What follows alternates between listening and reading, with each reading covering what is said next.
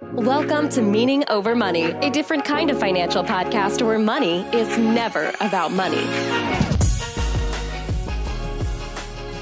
Welcome. Thank you so much for tuning in. We are so excited to have you here. We hope you're having an awesome week. And regardless of when you're listening to this, we hope it adds value to your journey. And if it does add value, it would mean the world to us if you would share with a friend or if you're on Apple to rate and review our show. It makes a big difference. I was recently meeting with a young single female client and she had a question about her investments and we were looking at her investing in the various accounts that she had and she had an old 401k from a prior job. It had about $59,000 in it and so she asked the question Travis do I keep keep it here doing what it's doing or do we do something else with it? What, what, what should we do? And so we looked at it and we looked at what she was doing with it and she was doing something very normal. She was in the type of account that most people have. It was a very, quote, normal, unquote, investment. And I said, Well, this is a very normal thing you're doing. It's not bad, but there's such a better way. There's a much better way to handle this. And and she asked, Well, what, what does that look like? And I said, Well, I think you should roll it into a different account, into an IRA, and invest it better. And she said, What what does better look like? And I said, Well, if you keep it here and you never look at it again, and you keep doing this, you'll have about $750,000 in there. Pretty good, taking 59,000 to 750,000 by the time you turn 65. That's pretty good. And I said, but the better way, you'd have over a million and a half. So one and a half million dollars plus maybe a little bit more if you were to just take this money and do something different with it, and again, just let it sit there. So $800,000 difference in one decision, one singular decision had an $800,000 impact to her life. Now, that's not even assuming she puts anything more in it. That's just that one chunk of money, one decision at one moment in time is worth $800,000 to her journey. And the truth is, it took her and I 10 minutes to do it. The whole process took 10 minutes. From the time she said, Yeah, that's a good idea, to the time we were done, took 10 minutes. She had a wide range of emotions from confused to bewildered to excited to angry to frustrated. There were all the emotions in there because she didn't understand. Wait, how can how can we make one decision and do one thing and she never worries about it again? How does that have an $800,000 difference in her life? It was it was astonishing to her. And I get it. And, I, and she goes, This is probably weird that I'm freaking out about this. And I said, No, it's weird that nobody else does. It's weird that you're sitting here thinking, wow, this is insane. Why, why aren't we doing this when everyone else just says, well, this is just the way things work? She never even considered there was another option. She's never been told there was another option. But do you know what she has been told? And, and she's been told variations of this. You've been told variations of this. And I've been told variations of this. We've been told we need to stop wasting our money on Starbucks. Those lattes are killing you. Those coffees are, are crushing you. You need to stop that. You don't need that extra pair of shoes. You need to save that money. Don't waste that money on that concert or that sporting event. Don't waste that money. You need to cancel your Netflix subscription. You're just wasting money. It's not adding value. There's better things you can do with that money. Cancel that subscription. Or maybe you can adjust your thermostat a bit so that you can save a little bit more on your electric bill. Our society guilts us left and right on all these little things. All these tiny little things tell us we need to we need to cut here and cut there and save more and, and enjoy less because that's how we become financially responsible. That's how we make it financially. There's a very, very well known financial personality out in the world that recently had a social media post. And this person said, I'm reading it verbatim. They said, if you invested your monthly Spotify premium fee of $9.99 for 30 years at 11% return, you'd have $28,000. That's exact quote. If you would, instead of investing in your Spotify premium, if you would have just invested that money, you'd have $28,000. And then went on to ask, how much good could you have done if you had $28,000 in your financial life? I think we missed the whole purpose here. Isn't the point of living to enjoy, to live a meaningful life? And I don't know about you, and, and I'm not I'm not a huge music guy, but I know people that are, and So to ask the question is is 30 years of adding richness and enjoyment in culture into your life is it worth $28,000? I think the answer is yes. I think it is. I think we're missing the point. That $9.99 a month isn't what's making or breaking us. Spending that $9.99 might be one of the biggest value adds in our entire life. But yet, here we are. Here's financial gurus guilting us and saying, What could you have done? So, these small things, we're obsessed with them. We're guilted on them. We as a society, we just obsess about the small things while we turn a blind eye to the big things that make significantly more difference in our lives. That Spotify example $10 a month, every month for 30 years, makes a $28,000 difference.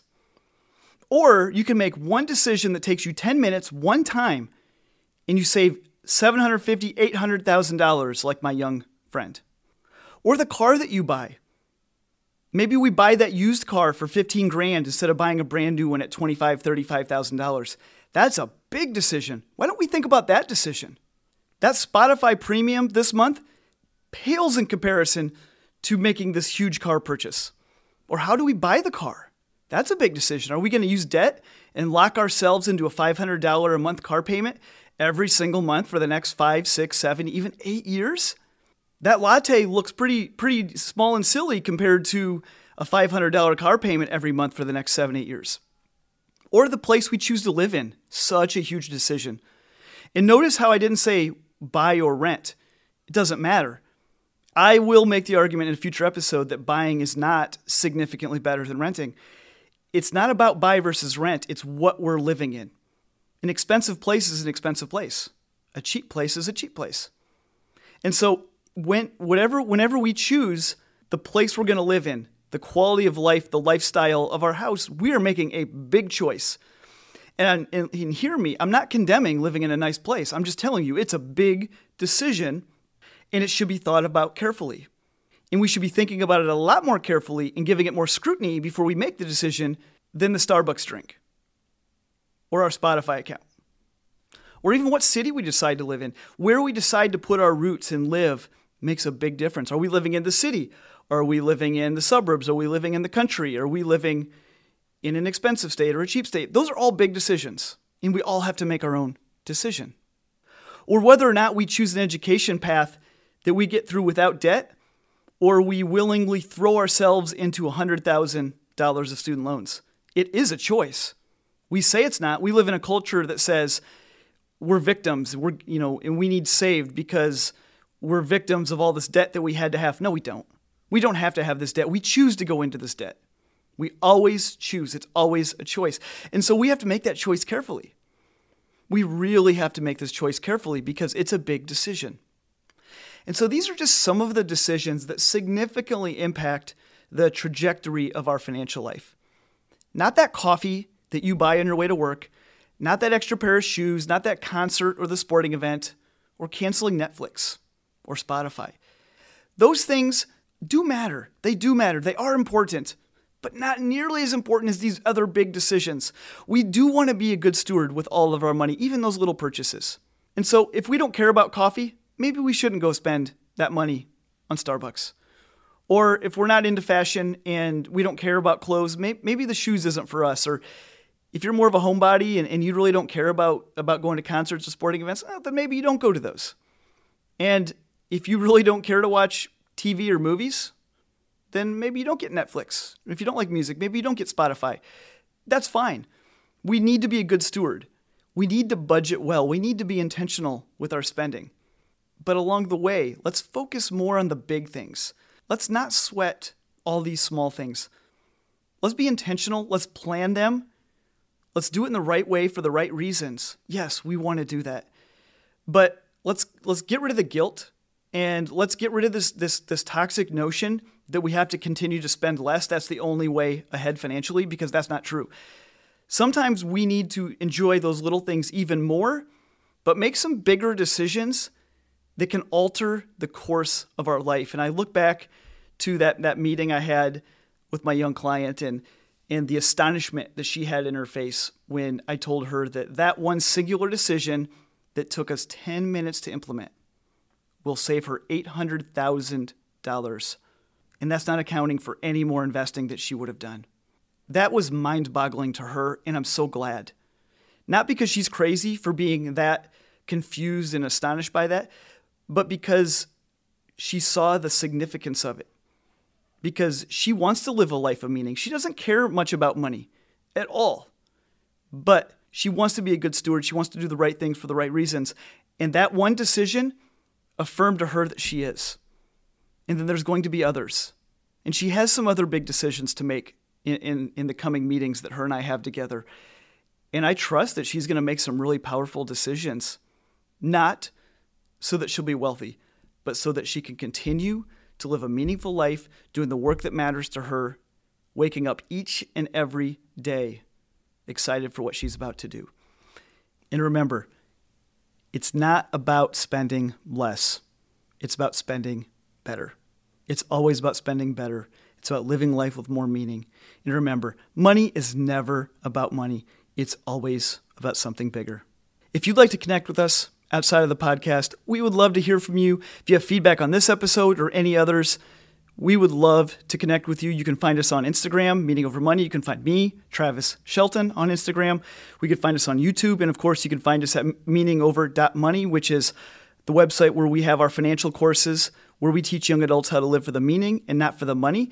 And as we talked about this investing stuff with my young client, that's in there. We have it's in the main course, but we also have an investing course where we lean directly into this topic of how do we do this investing stuff, not the normal way, but the better way. We would love to have you there. And if you'd like to purchase that course or, or any other courses, we give our podcast listeners 25% off with the promo code podcast25, podcast25. If you're ready for the next step, that may be a good option. And if not, we hope you continue to enjoy the podcast and we hope it continues to add value to your journey. Take care, guys.